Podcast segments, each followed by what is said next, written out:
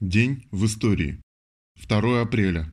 1861. Впервые в истории России поднят красный флаг.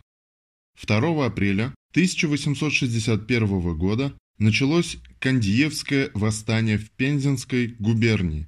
Именно в ходе этого крестьянского восстания впервые в истории России был поднят красный флаг как символ борьбы за свободу.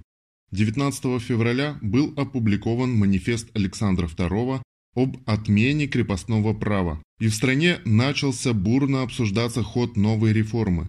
Русское крестьянство было недовольно условиями, которыми обременяли их выход из-под личной зависимости помещиков. Зачастую это выливалось в открытое антиправительственные восстания, порой совсем немирные. В марте-апреле 1861 года крестьяне сел Черногай, Студенки и Высокое Чембарского уезда Пензенской губернии приняли решение больше не ходить на барщину и оказали неповиновение помещикам.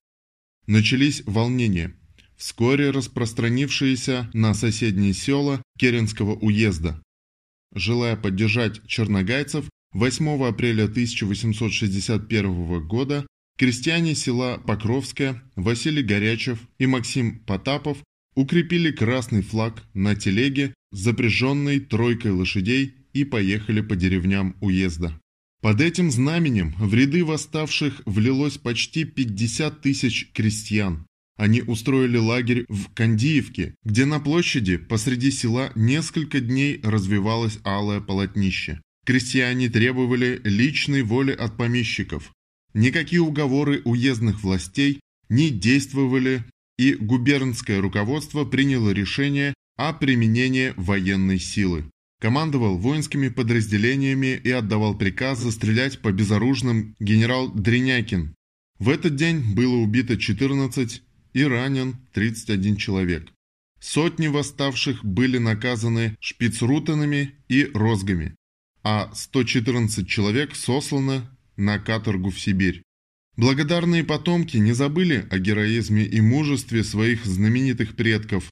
В 1970-е годы в центре города Пензы, напротив Фонтанной площади, на здании бывшего ресторана «Волга» размещено мозаическое панно, изображающее подвиг кандиевских крестьян, которое так и называется «Кандиевское восстание».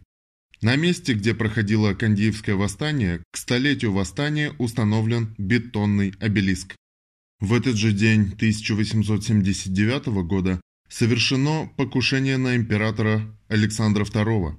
Оно было осуществлено членом террористического общества «Земля и воля» Александром Соловьевым.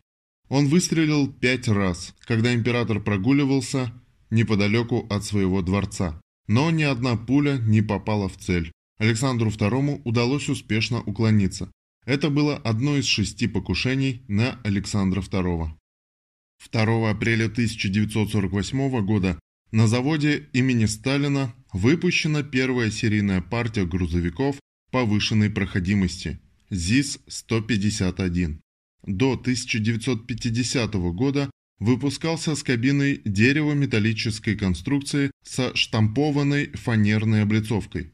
151 был первым отечественным автомобилем серийного производства с тремя ведущими мостами. Перестал производиться после выпуска вездехода ЗИЛ-157 в 1958 году.